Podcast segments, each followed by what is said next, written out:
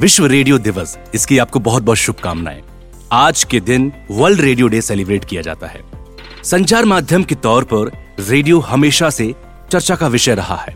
एक समय था जब रेडियो सूचना का एक बहुत बड़ा माध्यम था। आपदा या आपातकालीन स्थिति में रेडियो का बहुत बड़ा महत्व रहा है और ये महत्व आज भी उतना ही है। इसके अलावा मनोरंजन के क्षेत्र में रेडियो ने अपनी एक अलग पहचान बनाई है। बदलते दौर के साथ नए नए संचार माध्यम आए और रेडियो का चलन बदलता गया। आज युवाओं को रेडियो की ज़रूरत और महत्व के बारे में बताने के लिए विश्व रेडियो दिवस मनाया जाता है। इसका इतिहास क्या कहता है? ये जानना बहुत ज़्यादा ज़रूरी है। साल 2010 में स्पेन रेडियो अकेडमी ने 13 फरवरी को विश्व रेडियो दिवस मनाने का प्रस्ताव रखा था। इसके बाद साल 2011 में यूनेस्को के सदस्य देशों ने इस प्रस्ताव को स्वीकार किया और साल 2012 में संयुक्त राष्ट्र महासभा ने विश्व रेडियो दिवस के प्रस्ताव पर मोहर लगा दी। तभी से हर साल 13 फरवरी को विश्व रेडियो दिवस मनाया जाने लगा।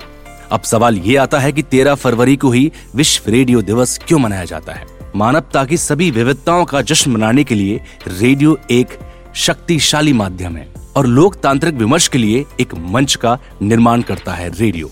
13 फरवरी की वह तारीख थी जब 1946 में अमेरिका में पहली बार रेडियो ट्रांसमिशन से संदेश भेजा गया था और संयुक्त राष्ट्र रेडियो की शुरुआत हुई थी। इसीलिए संयुक्त राष्ट्र रेडियो वर्षगांठ के दिन वर्ल्ड रेडियो डे मनाया जाता है। हर साल की तरह रेडियो की भी एक थीम होती है। 13 फरवरी 2023 को बारवा वर्ल्ड रेडियो डे हम सेलिब्रेट कर रहे हैं आज के दिन और इस मौके पर इस बार की जो थीम है, वो है रेडियो और शांति, रेडियो एंड पीस। इस थीम के साथ ये दिन दुनिया भर में मनाया जा रहा है। बता दें, दुनिया भर में इकसठ हज़ार से ज़्यादा रेडियो स्टेशन हैं और कई विकासशील देशों के करीब पिचासी प्रतिशत घरों में आज भी रेडियो मौजूद है।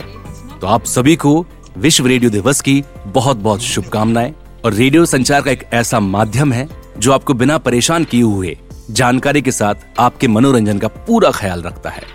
एक बार फिर से हैप्पी वर्ल्ड रेडियो डे